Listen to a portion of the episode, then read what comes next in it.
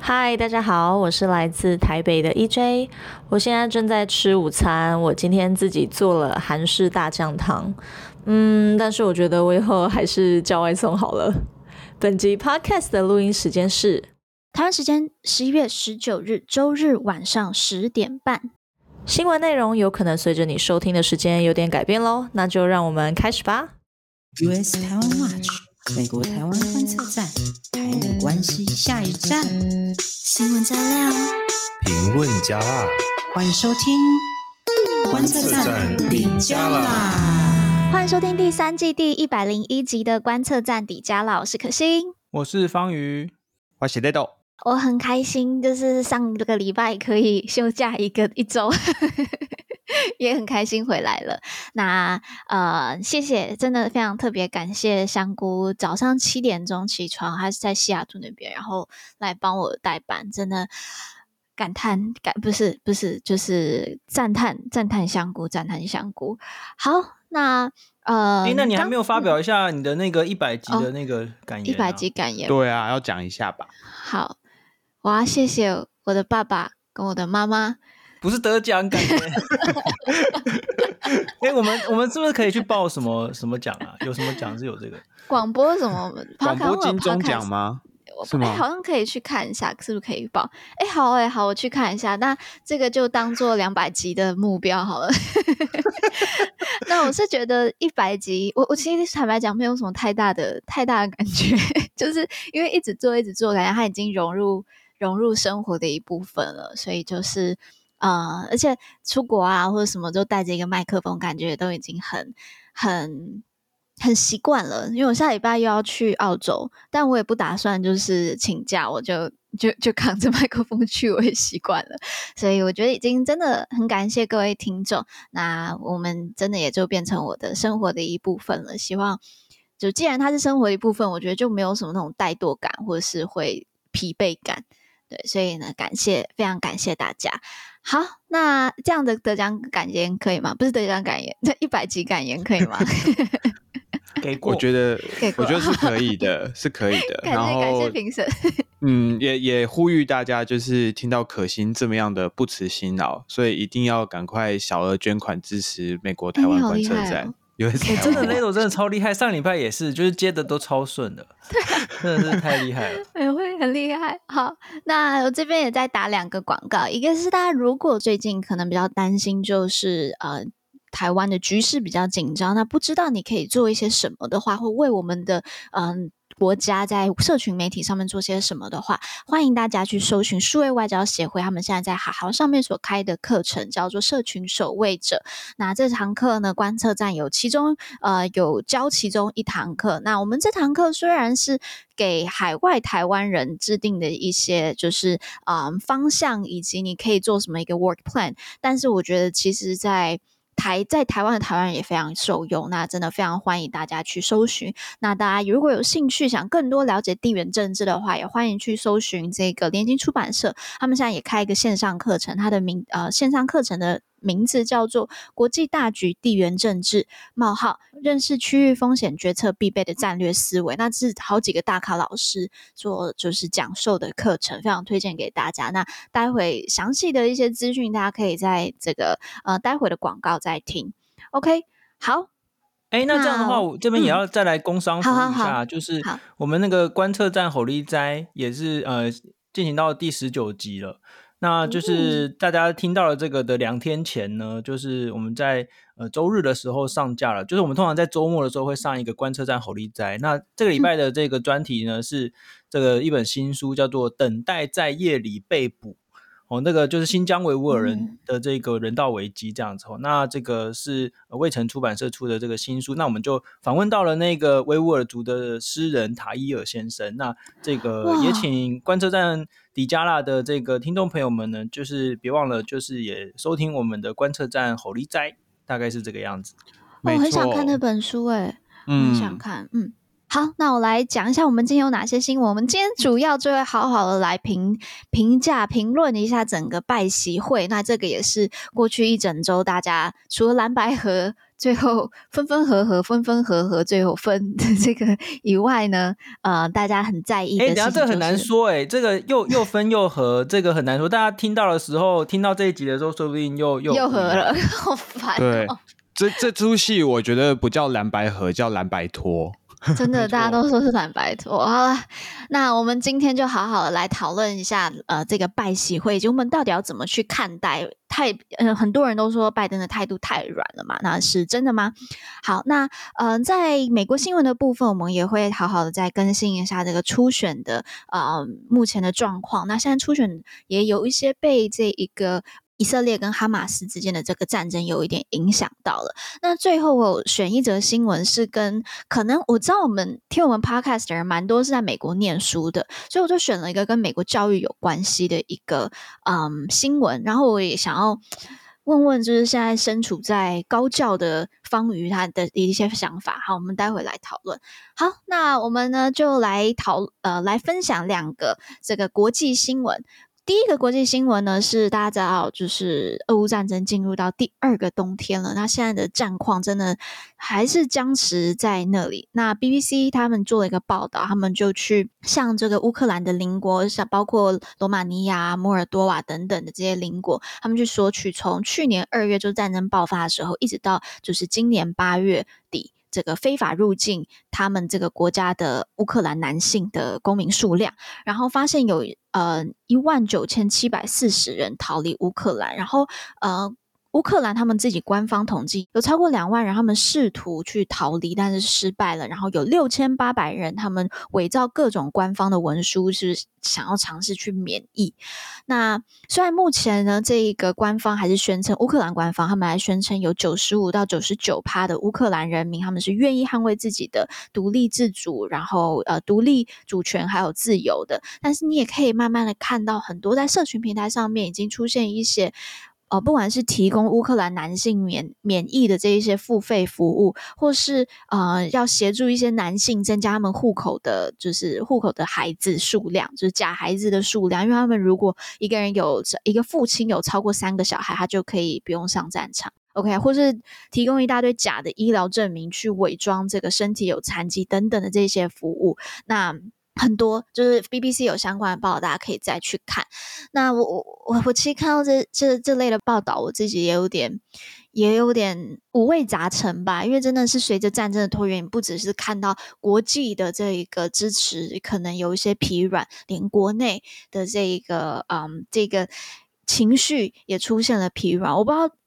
虽然虽然这是国际性，我们通常很快就跳过，但今天可能有一点时间，我不知道方瑜跟 Ledo 有什么想法吗？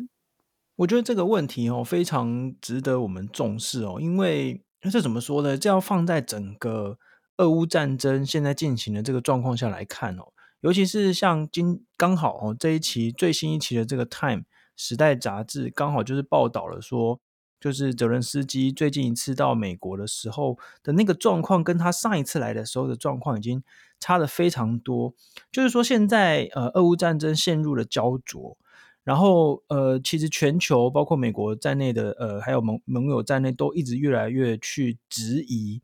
乌克兰。怎么说呢？因为乌克兰内部其实已经出现很多问题，因为他们已经撑到现在，有一点那种就是快要撑不下去的感觉。这包括了，就是刚才说的，就是很多人其实已经不想要再当兵，因为你看不到尽头，然后看不到任何结束战争的一个可能性，然后再加上呃，世界各国对于乌克兰的支持力道是在减少的，因为就是呃，实在是太花钱了，真的是太花钱了，没有办法这样子一直烧钱烧下去哦。那这个在呃俄罗斯方面还可以，呃，因为他们是独裁国家，所以他们不需要去。呃，去在意说人们在想什么，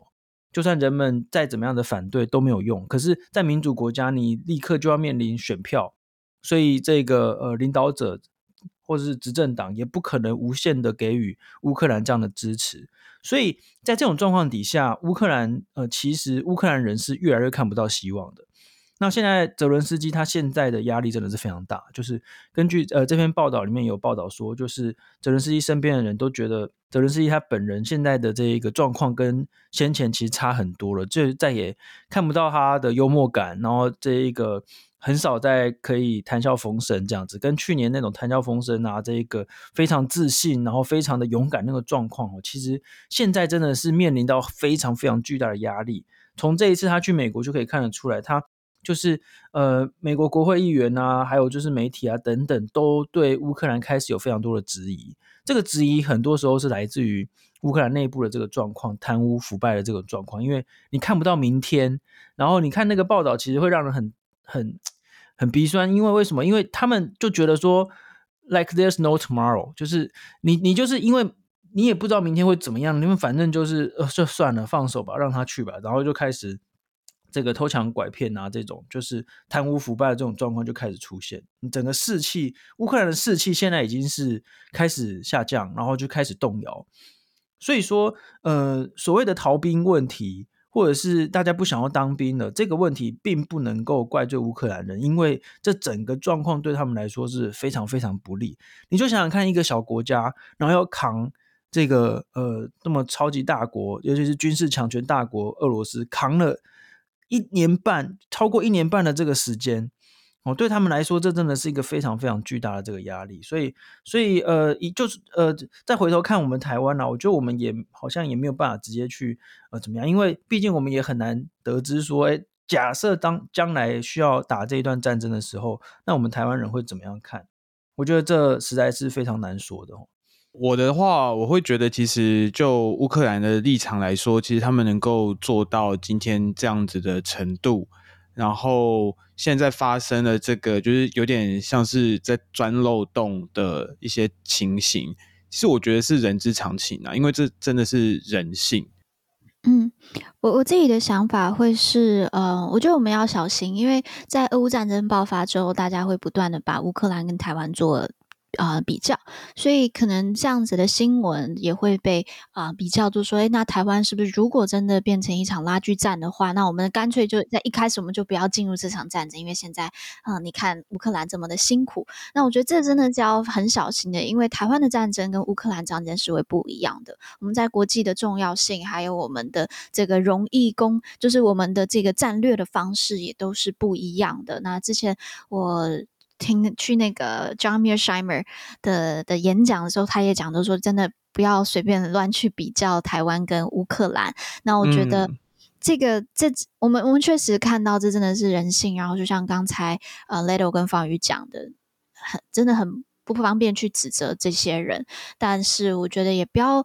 直接把这样子的 scenario 这样子的呃剧本套用在台湾。我们觉得还是可以分开的去思考。但是。嗯，这这方面的新闻，我觉得还是要关注的。我我觉得这个部分的新闻，就是大家可以很明显的，就是说台湾跟乌克兰的地理环境完全就不一样，所以从很多战略上的东西，完全乌克兰的情况没有办法套用在台湾身上。但只是说，我们会觉得相对来讲，我们对抗的。敌人或是想要侵略我们的这些对手，都是比我们强大很多。只有这一点是非常相像，但是其他很多部分都是不一样。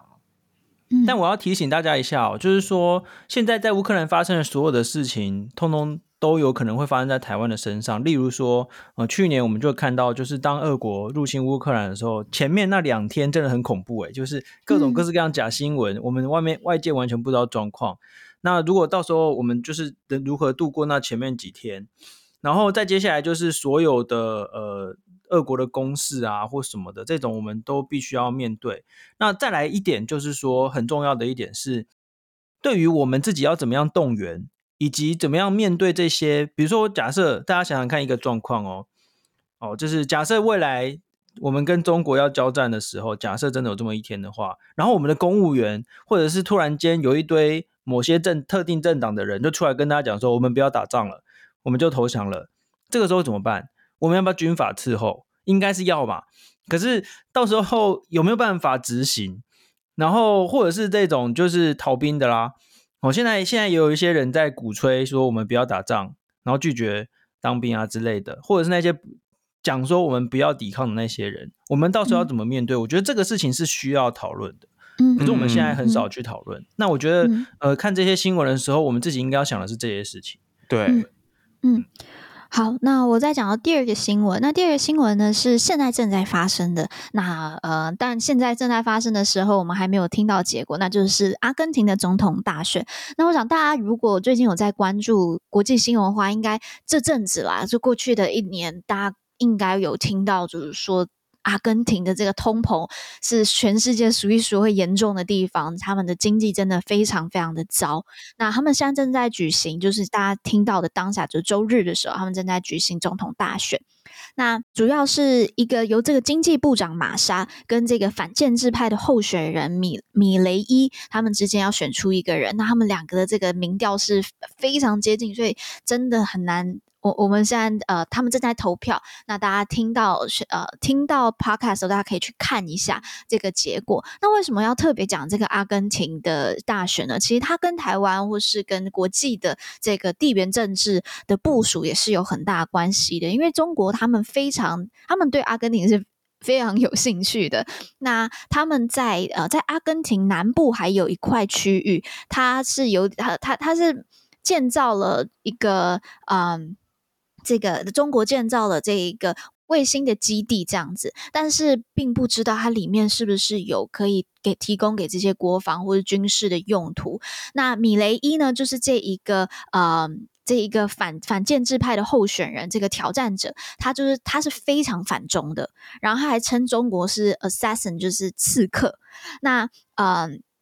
他就说我绝对。不会去跟这一个共产中国有任何任何的交谈，然后呢，他说我也不会加入中国的这一个金砖，呃，现在变有好几国了，那他也不会这个，哎，是现在变十国对不对？他说我也不会加入中国的这个金砖十国，那他非常的坚定。嗯、OK，所以呢，嗯。但但他现在讲来也不知道，如果他真的有机会当选上，会不会如此？但是我们可以关注一下，就是这场选举之后，到底是由是哪一方的呃哪一方获胜？那这个可能是会影响未来中国的这个嗯、呃、全球影响力部署的。好，那这个以上是国际新闻的部分。那我们就反建制。反建制就有点麻烦了。对，如果他反建制的话，他可能那个国家内部可能就会有一些纷争、动乱。其实跟跟跟台湾跟台湾其实就是我们每一次看国际新闻都是会这样子啊，就一个国家的立场好像某一部分哎好像还不错，但是另外一部分哎好像又对国他们的国内情势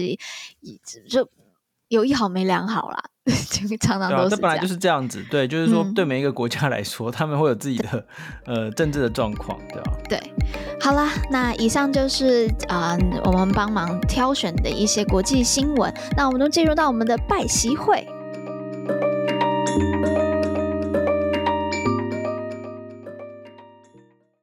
OK，那大家都知道，就是上一次的拜习会呢，就是在这一次之前是在二零二二年的十一月在巴厘岛举行的嘛。那之后在那场拜习会之后，整个华府跟北京关系就非常非常的紧绷，不管是这个中国的间谍气球啊，或是呃中呃台湾而起的一些对紧张对立等等的。那还有北京修这个反间谍法，然后更多更多的这个呃科技科技之间的这个交锋都纷争不断。那啊、但是呢，两边的政府就是，嗯、呃，就重讲一下。不过呢，历经这个拜登政府的官员，他们很努力的去稳定这个美中的关系之后，然后在最后，好像中国也有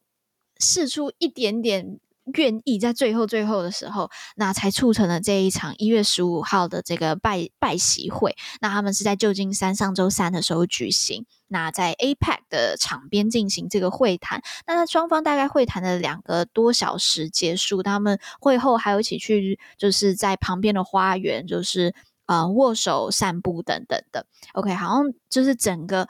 整个气氛看起来，哎，还还蛮缓和的。去跟那个二零二一年的那个阿拉斯加，虽然不是习近平拜习啦，但是跟二零二一年的那个那个交锋程度，这次还蛮缓和的。好，那就请 Little 来帮我们整理一下，在这一场拜习会之后，有达成什么样的重要协议？对，就是这个协议的话，其实可以分成三个部分。第一个呢，是双方都同意要打击芬太尼。那这个部分其实之前可心也在 Podcast 里面强调过，这是美国一个非常严重的药物滥用的问题。那习近平他就同意要恢复，因为原本是有的哦，但是他中断。但是现在是说，中方会恢复协助美国去打击这些鸦片类的止痛药芬太尼，那阻挡就是这些原物料啊的出口或者是呃这些生产。那第二个呢，是同意要恢复军事的对话，双方呢会重新恢复军事沟通，包括两国的国防部长可以直接通话，那也包括两国的这个军事指挥系统当中各个层级也将建立类似的这种沟通的机制。第三个。是要去应对，就是人工智慧的这些风险，或是一些未来的可能的这个问题，所以他们同意去建立一个工作小组，针对 AI 的这个安全进行公开的对话。嗯哼。好，那当然，我想大家最在意的就是台美的台美的关系，或是在应该讲说，在这一场拜习会当中，台湾如何被提及？那呃，你知道大不是？那大家知道中美中关系的这个一个很重要的一个呃冰点，或是一个冲击。我前几天听那个那个 New York Times 的 Podcast 的时候，然后主持也问主持人就问说说，哎，那美中关系在过去几年最重要的一个时刻是什么？就是呃。应该讲，就是说冲击最大的一个时刻是什么？他那个时候主持人，诶，受访者他就提出是 Nancy Pelosi 来台呀。那大家知道这个在来台之后呢，也就是从那个时候开始，美中的这个军机、船舰相互的沟通机制就停止了。所以刚才 Leto 提到的这一个。啊，军事对话是非常重要的。那好，那我们回到这个台湾议题，那也请 Leto 帮我们整理一下整个拜习会跟台湾议题相关的内容有哪些？对，首先根据白宫公布的这些对话的要点，拜登对，呃，拜登在会中就强调，就是美方的一个中国政策不变。可是同时，他也重申反对任何一方片面的去改变现状，期待两岸的这个分歧可以和平的解决，尤其强调台海和和平的这个稳定是符合世界利益。那拜登也呼吁，就是中国要克制在台海周遭区域的这些军事活动。可是呢，他没有特别去讲台湾的选举，只是拜登在会后的记者会里面表示。他觉得台海、台湾海峡的这个和平和稳定的重要性呢，是非常重要的，而且他有告诉习近平不要干预台湾选举，所以这个是蛮有趣的的一个 highlight。那在之前以前从来没有出现过，对对，就是这个。其实换言之，言下之意，我们就是英翻中一下，就是说美国觉得中国有在 干预台湾选举哈。就应该可以这样讲嘛，因为他说叫叫习近平不要干预嘛，是不是？意思就是有在干预。对啊，对啊。那另外的话，白宫的这一个国安会印太事务协调官 Campbell，那他我记得他是不是被提名是那个副国务卿？哦，对，是他嘛？通过了吗？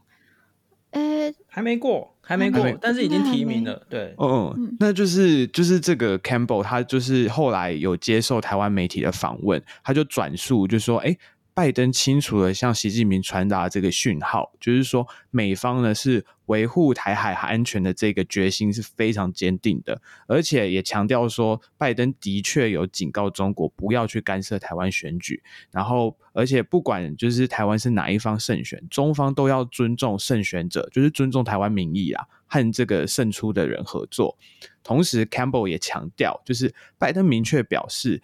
呃，这个两党过去对台的相关协议不变，所以美方不管是哪一个政党，其实都会采取必要的措施去维持和平跟稳定。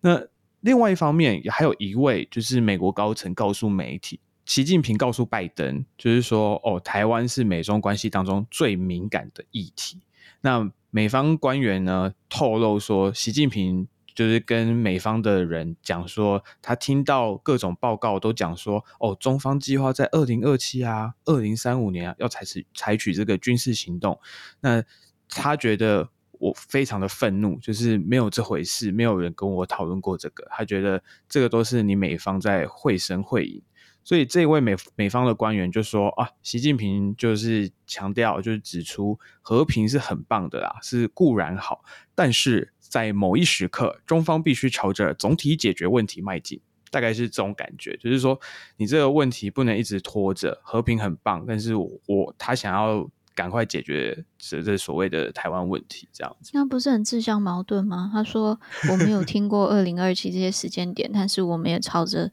一个我们必须要把这些事情解决。嗯，中国特色的。OK，Anyway，、那我们观察这几天台湾的这个、呃、论舆论啦，我们认为蛮多人认为那个啊、呃、拜登的论述有。就比较偏软、呃，那也更多人是担心说美中关系好像朝向一个友好的方向发展，那非常担忧这个美台美的关系会因为美中变好，所以呢就是台美关系下降，或是整个台湾在国际上的这个能见度或者重要性下降，那。嗯、其实，在拜习会之前的时候，大家知道那个盖拉格就是众议院的这个呃中国中国小组，那中中国特别委员会的这一个首主席盖拉格，他就有跟另外十三名的共和党的，就是也是啊、这个委员会的成员，就有呼吁拜登，他们也就他们就觉得拜登光去嗯在在。arrange 这一场拜习会的时候，就觉得他有点太软，然后好像太为了要达成对话而去，好像放低姿态，那他就有说这个是一个 zombie engagement 僵尸接触，那就有受到批评。那当然，他后续也认为这个拜登的态度偏软。那呃，我个人是觉得啦，美中关系跟台美关系有一定的联动性，那还不是完完全全直接影响的。那我也认为美中关系过热对台湾不一定是一件好事。那美美中全球两个最大的经济体，而且两个都有核武的国家，建立一个比较比较和缓的这一个态度，我认为是对全球安全是重要的。那当然，大家在。当他们和缓的时候，可能台湾议题就会下降。但我觉得这真的不全然是一件坏事。我觉得更多是要怎么讨论。我们在这个时候，台湾除我们台湾除了美中的热度以外，我们还有哪些价值？这是我觉得我们可以去思考了。那那我我我先让方瑜回应一下好了。你觉得我们要怎么看待这次拜习会？那拜拜登真的太软吗？诶。这个我觉得是毫无根据的说法啦，因为其实我们前面两周都有在讨讨论这件事情嘛，就是说，呃，第一，呃，拜登跟习近平，这是现在当今世界上的两大强权国家的领导者，那他们已经一年没有见面了，现在已经不是疫情的期间，然后这两个国家的领导者在这一年之之中。有各式各样的这种揣测，说到底会不会美中发生冲突，或是怎么样？然后中间还有发生中国的间谍气球，然后还有就是让让这个全美舆论沸腾，等等等等。然后，而且最重要的是哦，其实从川普时代就已经有很多的官员、国安的官员在讲说，中国方面主动的切断了所有的联系，尤其是军方的联系。然后，所以这是非常危险的事情。注意哦，是川普时期的。的官员就已经在一直强调说这件事情非常危险，因为如果两大强权国家没有办法建立起沟通机制的话，很可能就会误判，那很可能就真的会打起来。那大家不要小看这件事情，因为你看，在不管是在南海也好，在这个太平洋也好，常常很有可能会有那种擦枪走火，尤其是中国其实一直不断在乱随便乱挑衅人家。中国其实最近不知道听众朋友们有没有发现，他们常常在挑衅其他国家，包括像菲律宾。包括像加拿大，包括像日本，嗯、他就开船过去，就给你就直接往直直朝你朝你冲过去。那如果你被被他撞到的话，他可能会说都是你的错，因为你干嘛在这这边海上？他会觉得那边海就是他的。嗯，所以中国现在就是在搞这些事情。那如果说各这强权国家之间没有直接的军事管管道的话，军事沟通管道的话，那真的很危险。所以说，呃，美国在。过去的这个大半年来，其实是一直不断的有各各个层级的哦，各个层级的这一个，而且是各个不同的部会跟中国的这一个磋商。那所以这一次的拜习会其实是已经准备很久。那我们之前还还在那边讲说，这个中国好像反反复复一下要会一下不要会，然后可能这个还会沦为一种什么场边会谈。但是最后这个拜习会其实规格是蛮高的哦，就是他们正式的去会面，嗯嗯、然后而且是安排在一个庄园，然后还觉得还有个什么温馨的那种什么牵什么也没有牵手了，握手，讲成牵手，牵什么怪？握手散步，牵手很奇怪，这两个老人，然后他们哎，其实也没有很奇怪啊，对不对？很怪，明明就很怪，到哪里不怪？我想要放那个背景音乐，牵手，牵手，没有，他们两个老人不适合这么快快歌这样子，他们会那个。没有没有，重点是重点是第这次的这个规格的确是很好的。那嗯，对于美国的盟友来说，我们前面讲过超多次，就是美国的盟友其实都很希望这两个国家坐下来好好的谈。对，因为这样子才代表的是可以控管冲突。美国一直说要控管冲突，一直不断强调，一直不断强调。那很多人就会说什么啊，拜登为什么要见习近平啊？什么？哎，见习近平是应该的事情。应该，因为美国就是有责任去控管整个冲突，他们是目前的目标也是这样。那在这之前，在在这当中发生什么事情？就是拜登跟习近平说：“你不要来借选台湾。”然后呢，这个所有的所有的，你看到、哦、所有的论述里面，全部都是照本宣科，就是什么一中原则、一中政策啦，不是一中原则，一中政策不变啦，哦，然后什么这些什么所有东西，所以没有任何新的东西出来。那旧的东西全部拿出来念一遍，意思就是说没有任何让步。嗯，OK，就是在台湾议题，在一中政策上面，在这个太平洋的议题，美国完全没有任何的让步，而且还多了一个新的，就是叫他不要借选。OK，嗯，而且最有趣的是，你从中国那边，从中国那边释出了那个新闻稿来看，也没有任何新的东西，所以他没有得到任何新的东西。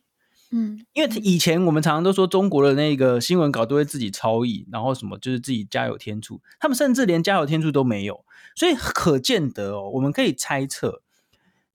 对于习近平来说，他也很需要这次的会面。为什么？因为他们现在国内的状况超级糟啊，对，经济的状况糟糕到不行，那种什么这个房地产每个都快要爆炸，这样就是那个那个泡泡都快要破掉，然后。那个，你看他军方，他外交部长才刚消失哎，然后他的军国防部长也消失，消失，对，对啊，国防部长跟外交部长这个这么大的这个事情，他消失哎，他其实内忧外患，然后而且因为他现在已经没有，我们之前说过嘛，他现在没有人可以背锅，所以所有锅他自己背，他其实他其实现在真的是非常的头痛啊，然后而且你看他这次说什么啊，我们没有什么二零二七、二零三五两个。这个其实是一个很重大的一个宣示，他们以前都说我们就是不放弃使用武力，我们不放弃使用武力，结果这次竟然说、嗯、没有没有没有，我们在这两个时间点不会动武。哇，那这个是中国让步，是等于是中国退后退让嘞、欸嗯。就是说他当然不是这个，不是这个还要讲一下，就是说他他说他说什么。会不会打或不会打，我们当然不能全信嘛，就是他自己说，啊、他说了不算，对啊，你看像普丁啊，说打就打，所以他说没有二零二七，说不定二零二六啊，哦，没有二零二七，那二零二八呢？哦，当然，当然我们不能全信，可是你要你要习近平嘴巴自己讲出来说，我们没有在在这两个时间点动武，这个已经是中国的超级大的退让了，应该不是说退让，就是退后，就是在他的立场上的退后，可见他现在真的是满头包。我我 想要问一个问题，就是、嗯、就是我觉得刚才方宇提到一个非常非常重要的事情，就是呃，因为我们今天看到是拜席两个人面对面交谈他们的这个内容，但是我觉得台湾的媒体他之所以会说，或者一些评论者他会提到说，呃，拜登很软的原因，主要是因为他觉得，哎，你之前是连续四次都说你要你要防卫我，你怎么好像这次没有讲？然后或者呢是会那那像刚才啊、呃、方宇你提到说，之前习近平曾经讲过说说不排除武力攻台，那其实也不是他在习近呃他也不是他在拜登面前会讲的话，对啊，那个都是他在面对他自己的国人或是不管是告台湾同胞书，他才讲的东西，所以我觉得我们可能真的不能把他们。在我们要去比的时候，不能去把他们不是面对对方讲的话去拿去比，可以这样讲。好，不过我要提醒大家两件事情哦。第一件事情就是，呃，台湾的媒体通常都是直接去看中国那边的新闻稿，所以这是一件非常糟糕的事情。为什么？因为中国那边新闻稿都会加油添醋，把美方跟美国讲的事情，甚至甚至有时候会超译。哦，所以如果这个呃，台你我们在看台湾媒体的时候，去引述习近平讲什么，拜登讲什么，这个东西就要先打一个问号。那第二件事情是，美国从来没有改变过他们官方的立场，就是他们 officially 的立场就是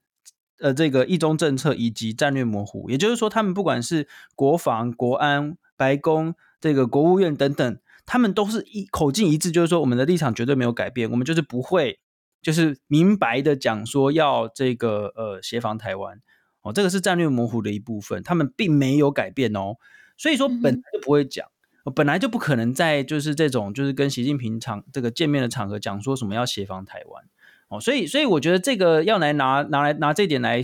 看拜登说他没讲什么，然后就等于是。怎么样？我觉得这个是呃不适合这样做，讨不不适合这样子做这个评论的。嗯嗯、那还有一件事情，我觉得非常有趣的是，这个除了讲台湾议题之外，你看我们单单纯来看那个中国的这个新闻稿好了，好，你看中国的新闻稿里面他，他他他讲的东西完完全全都是跟以前一样，什么什么呃台湾问题始终是中美关系中最重要、最敏感啊，什么美国应该要。不要支持台独啦，什么停止武装啦，什么支持中国和平统一啊，什么这个都是，这等于就在讲干话而已。OK，没有什么新的东西。而且最重要的是，你看哦，中国的那个声明的下一段讲的超多、超具体，什么美方在出口管制、投资审查、单边制裁，什么不断针对中国，严重损害中方正当利益，然后什么什么希望美方严肃对待啊，哒哒哒之类的，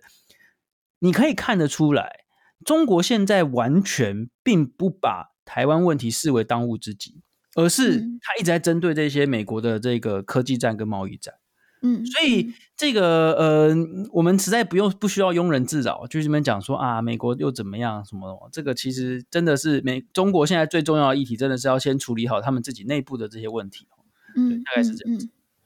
好，那我们是不是可以也 quote 一下？我们住海边，他有针对这一个习近平二零二七跟他就说没有二零二七、二零三五的这个公台计划这件事情，我们 quote 一下住海边说些什么好了。嗯，就是住海边，他就是表示，如果我们采信习近平的话，那这不代表说台湾不用在这个建军备战，然后中共不敢打，就是说台美的这个贺主已经成功了。其实不是这样。那台湾应该要做的呢，是要让贺主的力道更强，而不是说整个就是啊荒废了。那同时呢，中共不敢武统，那就会专心合统。那什么意思呢？就是说他不打热战，他就会加倍的去打这个冷战，打政治作战，打认知作战，打混合战。所以我们要做的事情只会更多，有更多的事情是要去做准备。那没有高层的直接对话呢？其实我们还看不出这些直接的这种反应。嗯哼嗯，所以简单来说，简单来说就是我们住海边认为说，从这个高层对话可以看出很多有趣的事情啊。那尤其是我们不应该相直接相信习近平的话，那我们要继续整军备战，就是说我们要做好最万全的准备。那这个，哎、嗯，我想要，哎，刚才说什么拜登很软，这个哈，我就刚才又想到一个可以跟大家补充，就是这个呃，TVBS 记者倪家辉，他在第一手，他在第第一线观察嘛。然后就是这个在记者会的最后，我们就来扩他一下。他说，有人就问说，拜登说，哎，这个习近平是不是仍然是你的？你是不是仍然认为习近平是独裁者？好，因为今年六月份的时候，拜登曾经在一个呃竞选的场合说习近平是 dictator 这样子。然后就拜登呢，哎，你看好来好去了一整天之后，就拜登在最后那记者会上说，他说 Yes, he is，就是 直接讲说对，对，然后他就说 He is a dictator。然后说，in the sense that he's a guy who runs a country that is a communist country that is based on a form of government are different than ours，就是说跟我们的这个政府的这个体制完全不一样，他就是个就是一个 dictator。然后就是在最后一天，我想这个中国官媒看看这次要不要再拿来做文章，因为中国官媒上一次六月的时候超生气的，然后就是一连骂美国骂了好久。那这次不知道敢不敢骂，因为你知道习近平正在跟拜登好来好去，嗯、我觉得 可能不太敢。对啊，毕竟根根据这个中共的标准，中国是全世界最大的民主国家，不是吗？第二大是北韩，对不对？对，好 好，就是你你们你们你们自己决定。好，那我我这一阶段的话，我们待会儿会再讨论一下，就是啊、呃，那个习近平之后，他还有一个跟美国商界的一个晚晚宴嘛。那在这一阶段，就是整个拜习会的台湾的部分，我很还有中国的部分，我想要推荐大家去看一本书，目前好像还没有翻成中文，叫《How Enemies Become Friends》，呃，就是化敌为友。那这一本书是一个 Georgetown 呃大学的一个教授他撰写的，然后我刚好最近在看，那看的时候，他基本上就是把过去很多很多的例子，就是国国际关系的重要例子，就是这一些原本是互相为敌的这一个两国两个主权国家之后，怎么样子去转变他们的关系，变成友好的状态，然后去归纳出来他这些重要的进程以及条件。很明显，你可以看到，如果大家去看这本书的话，快速讲一下，中国跟美国绝对没有在，绝对没有符合这样的条件。那我看完之后，我也觉得中国跟美国非常难去符合这个呃往友好发，就是真正的好友中真正的这一个同盟去迈进。所以大家，我觉得大家不用到过度的担忧啦，就不需要觉得，哎，好像现在态度好一点，然后接下来就要就要完完全全逆转了。这一个，嗯，我们。观测站的书都不断的一直在强调，要外交外交政策转向不是一个这么呃，它会有一定的延续性的。那我觉得也不要对台美关系有更多的嗯自信。我觉得之前我啊、呃，我们访问那个 Caris 的时候，是要对台美关系有更多的自信。哎，我刚才说什么？你说不要？哦，sorry sorry sorry。那要对台美关系要很一定要有自信。我们之前访问那个呃 Hoover Institution 的 Caris 的时候，他就有讲到台美之间的这个信任是真的有被建立起来，而且信任这东西真的没这么好去建立的。所以我觉得大家可以有自信一点，觉得不用太不用太因为几个事件就觉得哇。转向了，转向了。OK，好，那接下来我们就来聊一下这一个习近平跟美国商界的互动。好了，没错，就是习近平呢，他在十五号的时候，在跟美国总统拜登举行峰会之后，他和四百多名的这个美国商界高层举行了晚宴。根据自由亚洲电台的报道，黑石集团的执行长苏世民，他花费了四万美元细版 k o b Game，是多少台币呢？可心。为什么这样对我呢？就就你你回答就好了。OK，好，那就是大约一百二十八万台币，还要取得这个特等席，然后跟习近平同桌共餐哦。就是不晓得大家愿意花多少钱跟习近平一起吃这顿饭。哎、欸，等下这个钱是交给谁啊？这个主办单位吧？主办单位是谁？嗯嗯嗯呃，这这个这个晚宴是由就是美中关系全国委员会，然后跟美中贸易全国委员会主办。那入场费的话呢，是要两千块美元，所以大概是。这个东西是私人的吗？是私人的吗？这应该是民间自己办的啦，是民间非盈利啊。这个是这真的是一个民间组织哎。对啊，对啊，所以所以这个其实有点就是那种商会性质的，就是组织啊。烧钱烧的很凶哦，对啊，然后你看哦，他就说这个入场费就要差不多台币六点四万，就是说六万四。那跟习近平同桌用餐的这一个特等席，他要价呢要八万，我不不好意思，这个讲错了，要价要四万。那总共呢只有几个位置，大家要猜一下吗？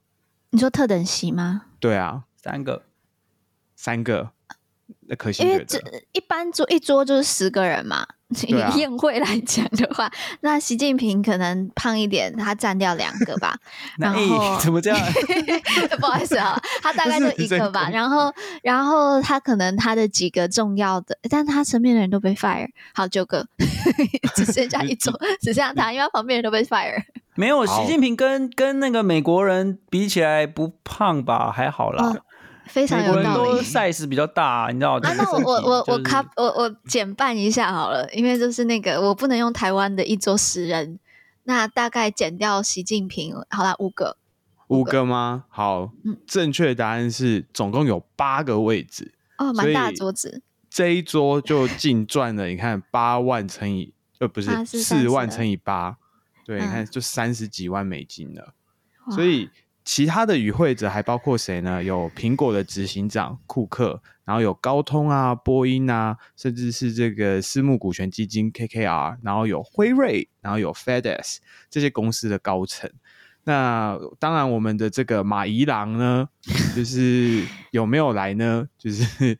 就是大大家就应该会有看到那个新闻啊。那除了这个之外呢，就是这一些晚宴前面还有一个招待会，那就后面没有留下来用餐的人，就是我们刚刚讲的马伊朗，然后另外还有就是 Salesforce 的执行长那个班纽夫，他们都没有留下来用餐。哎、欸，大家知道马伊朗就是马斯克吧？哦，就是听 听有听我们 Podcast 的人可能都会知道马伊朗。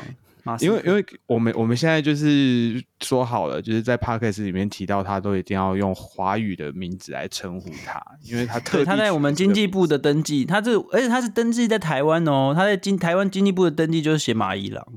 对，这这个不是我们乱取的，不然我们应该会取好听一点的。对，可是根据《华尔街日报》的报道，他说某一些美国企业的领袖对这个习近平他。就是并未在这一个参会里面去承诺要促进商业关系，就觉得非常的失望。就说我花了这么多钱来，结果你没有讲我想要听的，就是 这个感觉。因为习近平在参会上面，他没有做出任何。就是表态，就说哎，想要让美国企业就是回来啊，或者是说要让美国的投资人就是有一些期待的这些积极的表态都没有，也没有强调要贸易要投资。演说中只有说哎，希望美国企业可以协助降低美中关系的紧张，然后而且跟他们说哎，我们中国跟美国还有很多可以合作的空间啊，就这样而已。嗯嗯，我我觉嗯，刚才 Vlado 有讲到一个那个黑石嘛，就是其中一个呃拿到特等席的，就是付四万美金的那个黑石集团。其实大家也不要觉得说，好像他们去参加这一个呃活动，就好像是在。Kiss 就是习近平 's ass 这样子，嗯、如果去看黑石的话，黑石集团他们现在计划要把中国的这一个呃价值一百亿人民币的十一个物流园区要出售掉。那我我可以给大家几个数据好了，这个是美国的这呃在中国的美国商会啊、呃，中国美国商会他们在二零二三年的这一个调查报告，那他们就有发现，就是就是呃中国就他们有去调查。那个他们这一些美商，然后他们发现，就是把中国作为首要投资目的地的这一些美商正在下降。然后，嗯，就是虽然比重没有到很低，就他们还在，但是就是它是持续下降的。那更重要的一个事情是，他们也去问了一下这些美商，那你们如果要离开的话，你们是要去到哪里？那大概呃美。美商的话，百分之三十都说要回到美国，然后二十九是说到其他亚洲的开发中国家，然后有十二趴是说要去到那个墨西哥跟加拿大。好，那这边再给大家几个数字，就是从二零二一年的时候，就是中国作为美商最最大的、最主要的投资目的地的这个第一名，还有到二十趴，超过二十趴。但到二零二二年的时候，大约就是十五趴左右的，就降低了。那当然，它也是有受到这个疫情，但是整个地缘政治也是有受到影响的。那可以看到，就是作为前三大的投资目的地，从二二零二一年是超过五十趴，到了二零二二年的时候，已经降低大概到呃原本大概有到六十哦，那到二零二二年的时候只剩下大概四十几趴而已，四十五趴左右。所以可以看到，就是真的，嗯、中国在于美商的，嗯、可能因为它的风险等等，真的是有造成这些美商的离开，或是不再把它视为最重要的一个投资标呃投资目的地了。那在这个时间点，所以他们这一些呃美商，他们一起国国际的厂商，他们当然要很去非常需要去了解说，那接下来中国他们有什么，会不会推出一些政策去挽回？因为像中国的经济也不太好嘛，那有没有想要任何的去挽回整这些外商外国投资？但似乎在这一次的呃商界的呃商界的这个。谈话当中并没有听到习近平讲这类的话，那我相信可能这也会影响未来这一些重要的国际集团、国际公司他们的这个他们的部署。那我觉得这是蛮值得大家蛮值得大家去关注的，因为大家也知道，就我们在讲整个典范转移的时候，我们会讲很多不同的嗯不同的社会角色，那商界也是一个非常非常非常重要的一个角色之一。因为我要来补充一下，就是说前几年我们就有提到过啊，就是说在呃，川普开始打贸易战的时候，就已经跟呃在之前不一样，因为在之前美国所有的那些对中国的政策，我们都可以看到有很多很多的大企业去帮中国做游说。可是从川普时期开始，已经没有什么公司去帮中国做游说了，因为大家在中国已经受尽委屈。这个就是就是说，你在中国的这个呃。经商的成本是越来越高的，包括各种各式各样贪污腐败的成本，嗯、还有就是中国开始去排外的这个成本哦，所以其实已经没有什么企业愿意帮中国做游说。然后再加上今年，今年才刚上路的这个间谍法，它等于就是为什么会有那个间谍法？就是它等于就是中国说。这些外商企业都在从事间谍的活动，就是说，你来这些外国人来到中国，就在帮美国这个呃收集资料啊什么的，就是中国就是等于是直接认定了，就是你们都是潜在的间谍。各位，你各位来我这边投资，你各位来我这边读书工作，你就是潜在的间谍。所以就是等于是这个样子。那那的当然想当然了，这这对每一个人来说，这个风险就增加了很多嘛。所以你自然就会比较。考虑去去别的地方投资，这是很简单的道理嘛。那嗯，就我所知，就是呃，最近我看到一些中国研究的专家说，中国除了间谍法之外，其实他们还有在研拟一些其他的法律。那在当那些法律出来之后，当然是对外国人或是外商来说会有更严格的限制。那这个呃，所以去期待习近平说什么就是要让对商界好一点，这是不切实际的啦。嗯。好，那我真的觉得我们还蛮厉害的，光聊这个拜习会，我们就可以 聊这么久，我们大概有聊三四十分钟吧。好啦，那我们就进进一段广告之后，我们来聊一下美国新闻。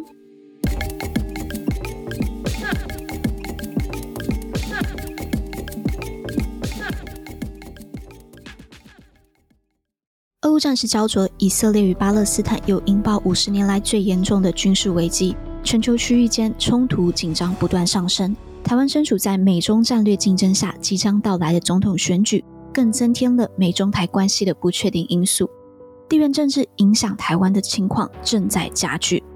可以说现在正是全球冲突不断影响决策的关键时刻。地缘政治正是影响你我日常生活每个人必修的新学分。在这个时刻，联经出版推出第一门给台湾人的地缘政治线上课。邀请张登吉、尹立桥、王信贤、李佳怡、曲婉文、李喜明六位专家共同开课，从现实世界的复杂问题出发，结合理论、历史与案例，提供台湾人需要的知识与战略思维。在以巴冲突、台湾总统大选之际，教你看懂国际大局、区域风险。十月二十六日起至十一月三十日，募资优惠中，欢迎大家提早加入，在巨变的未来提前布局，掌握先机。结账输入美国台湾观测站专属听众优惠码 UST 三百，可以再折三百元哦。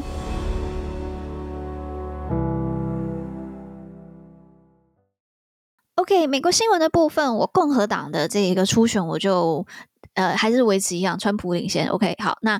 这次来多讲一些这个民主党的部分。那呃，根据最新的在十一月十五号公布的这个是 NPR 还有 PBS 的民调。那他们有发现越来越多的嗯比例的美国人，越来越高比例的美国人，他们认为这一次以色列有点太超过了，在回应这个哈马斯的攻击上面。那这其实是大家知道，就是以美国跟以色列之间的关系是非常长期，是非常非常的紧密的。紧密，嗯，对。那不管是他们在政治上面，在宗教上面、意识形态上面，都是非常相当紧密的。但现在却看到有这样子的一个民调的出现一些变化。那这个呢，也开始影响到了这个民主党的这个选情。那现在在民主党，大家知道在呃，我我们知道在共和党里面，我们有一个非常极极右派嘛，就是极端极端的，就是之前那个呃重要的几个二二十几个人，然后让麦卡锡直接拜拜的那个，就是那在民主党也有一个比较极端派的，他们被称之为的 Squad，大概有五到七人左右这样子。那这 Squad 比较重要的人物包括 AOC。我想大家应该知道那位、嗯、呃纽约，然后非常年轻，对对，非常年轻，然后战斗力十足的这一个嗯这这这个议员，那 AOC 呢？他呃，就是这个 squad 在民主党内部，他们就是比较偏向支持巴勒斯坦的。那其实这件事情也造成蛮多人在批评民主党。尤其是民主党的内部在也在批评 The Squad，然后有批评说 The Squad 他们在支持那个反犹主义呀、然后就是觉得他们怎么没有支持以色列，所以会发现，在民主党的内部也出现，大家原本会觉得，哎，好像因为我们都一直在讲共和党内部有很多的分支嘛，然后免共和党有一些部分呃变得更加极端，但这次好像也看到民主党内部因为。以巴的关系出现更多更多的一些意见上面的意见上面的一些不合。OK，那其实更根源是整个美国对于巴勒斯坦以色列的如何回应就有出现一些变化了。好，那以上差不多就是初选的部分，我们会再持续帮大家更新。那我们今天有在另外呢选了一则新闻，是跟高教，美国的高教是有关系的。那我也尤其这个这个新闻，尤其想要问一下方瑜的想法，因为方瑜也是在高教的一重要一环嘛。好，那呃，我想大家可能都知道 SAT 是什么吧？SAT 就是美国的那个呃。就他们学测，大家可以理解成他们的学测。那美国的这个 SAT，他们还有就是他们这些标准化考试，很多是由这一个 College Board 叫大呃美国大学理事会这个协会呢，他们来去提供这个标准化的考试。那这个标准化的考试，像 SAT 啊，也就是被视为这就就被这些高等教育机构用来测试能学生的能力，然后还有入学的这个其中一个要看的看的标准。OK，好，那。这几年呢，College Board 他们不断的在去推广一个东西，叫 AP AP 课程。那所谓的 AP 呢，就是让有点像是先修班，所以就是让你在高中的时候，你就可以先修大学的课程。那这样子的话，如果你你那当然你还要就是经过你考完这个呃，你上完这个 AP 课之后呢，你还要去考一个 AP 课的这个考试，确认你真的是有有达到，就是你你有学到东西嘛？那 AP 课呢，可以帮助你，对于学生来讲，它就可以帮助你在未来升学上面，或者是你在申请入学学校看到，哇，你已经学过这么多的这么多的这个先修课程，那有一些还可以，甚至我有听说是可以去抵未来进到大学的这个学分的。OK，所以也是让你未来的这个教育进程可以再去加速的。那这几年 College Board 不断不断的再去推这个 AP 课，原因是因为呢，嗯。大家现在就是很多学校越来越不看 SAT 了，就是看 SAT 的学校越来越少，所以呢，就是 College Board 他们在 SAT 上面的这一个赚的钱就降低了，那他们就靠呃提提供学校这个 AP 课程，然后让这个就是补补足他们的这一个收入。OK，好，那但是现在就碰到，哎，等一下，那这个这个课程是谁去开啊？是等于是那个 College Board 直接提供课程吗？对对对，他们会去提供课程。那你哇，这只等于是新的新的抢钱方式嘛？You can say that, yeah. 好，那我给大家几个数据好了。从二零一九年到二零二二年，就随着越来越多大学取消这个 SAT，那他们从 SAT 收到的收入从四点二零一九年的四点零三六亿美元骤降到二零二二年的二点八九二亿美元，所以快要一半的，嗯，的，三三分之一的这个收入就是大降。所以呢，他们那那与此同时，AP 是他们最这个 College Board 最赚钱的项目，所以呢，他们在二零二二年啊、他们在二零二二年的时候，就是帮他们赚进五亿美元的收入，就超过整个 SAT 的收入了。OK，所以他们现在就不断的在推 S 呃这个 AP Class，那大家都会想说，诶，那 AP 也不错啊，那你就早点先修嘛。但问题就出现了，在嗯、这个报道里面，这是纽时的报道，他就提到，其实 AP 他们。嗯、去问了一些学生说，那他之后有没有真的帮助你在呃衔接大学的课程？好像没有这么多人同意这件事情。然后呢，更重要的是，他们发现了一个问题是，呃，这些比较比较弱势的一些家庭，或是包括他们是有色人种的一些家庭，他们在 AP 上面，不管是因为他们的资源比较少，没有办法去上家教等等等的，所以你去让他。让多了一个 AP 可以成为他加分的效果，反而让这些人没有办法得到这些加分效果，更难入学。然后呢，与此同时，他们就算他们去上课了，然后去考试。这些嗯、今年还创下就是这一些弱势族群的考试成绩就是最就是最低的一次，就是他们因为没有资源嘛，所以他们去考这些 AP 考试，你去上了课，最后你成绩很低，你根本也没有办法帮到你入学。OK，那其实我们大家都知道，任何的一个教育的呃这些标准化的考试。这些工具永远都是这些有资源的人，还是会是比较嗯，会会比较顺利啦。那大家现在就在开，呃，大家就在开始讨论，那到底 AP 这个东西，我们是不是要去做一些调整？那我觉得这一篇新闻，我觉得最有趣的一件事情是我在看。这篇报道下面好多好多好多留言，那这些留言呢，全部都是嗯，几乎啦，都是这些家长或是这一些呃高高中的老师。然后有个高中老师呢，他就讲到，就是说他以前都在教 AP class，但是他到最后他现在不想再教的原因，是因为他发现你要在学生高中的时候叫他去先修一大堆东西，他根本来不及学。那他到最后只能去给他一大堆的解题技巧，帮助他变成一个很会考试的机器，去让他去破题，去呃去解题，然后在考场呃考场上面得到真的好的成绩，并不是让他真正的了解这个 concept。那就让我觉得哇，怎么有点跟亚洲的教育有点像？啊、对对对，所以所以就是嗯，我我我觉得这个真的是一个蛮困难的事情，因为 College Board 也需要赚钱呐、啊。然后嗯，任何的教育的工具出来，永远有钱的、有资源的会是比较幸运的一方。那到底要怎么去破解这个问题？然后多元入学。有办法去，如如果从台湾的角度来看，多元入学真的有让更多的嗯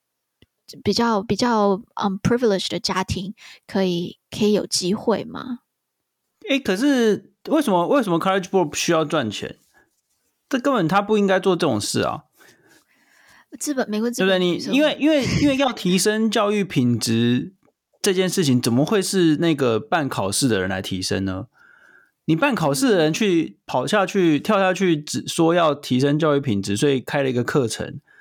啊。然后你是自己是办考试的人，那这不是很奇怪吗？就就你就是已经混淆了你自己本身的角色嘛，对不对？那这个是这个是第一个第一个想到的事情。那第二件第二件事情就是说，呃，那要提升大家的这个学习的表现，需要是什么？我觉得并不是那个衔接大学的部分啊，而是。各个高中本身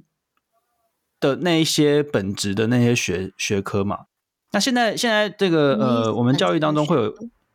对我们教育当中会有问题，就是说这个大家那种基础没打好，阅读不够，然后这个语文能力不够啊，这些问题，而且而且还有城乡差距的问题啊，那这就不是说什么你要再提供一些 additional 的这些进阶的或者是大跟大学衔接的课程，因为。重点是那个基础的基础的部分，语言能力、数学能力、科学的能力等等，那个是基础的部分，而不是说你要帮助学生去做什么进阶。那个那个，我觉得先后顺序是很奇怪的啦，对吧？这样这样听起来，这个这个做法是很有问题的。那挑这个新闻，我觉得蛮值得，我们也来反思一下我们自己台湾的教育体制。那大家如如果你自己是有可能经历过 SAT 或是 AP A AP classes 的人，欢迎在底下留言，我们非常希望了解更多。那如果大家对这个议题有兴趣，《纽约时报》有专门呃有有一篇这个的报道，大家可以去查。你应该打打 College Board 就会出现了。OK，好，那谢谢大家收听观测站底加啦，我们会讨论台美。关系国际动态，我们的粉砖 US Taiwan Watch 美国台湾观测站也会随时更新台美政治的动态。而这个 Podcast 就是服务现在太忙只能用耳朵收听新闻的你，我会帮各位加料加辣。那听到最后，别忘了在你收听的平台 follow 观测站，帮我们按赞哦。我是可心，我是方宇，我是 Little，我们下周再见喽，拜拜拜拜，拜，马德呢。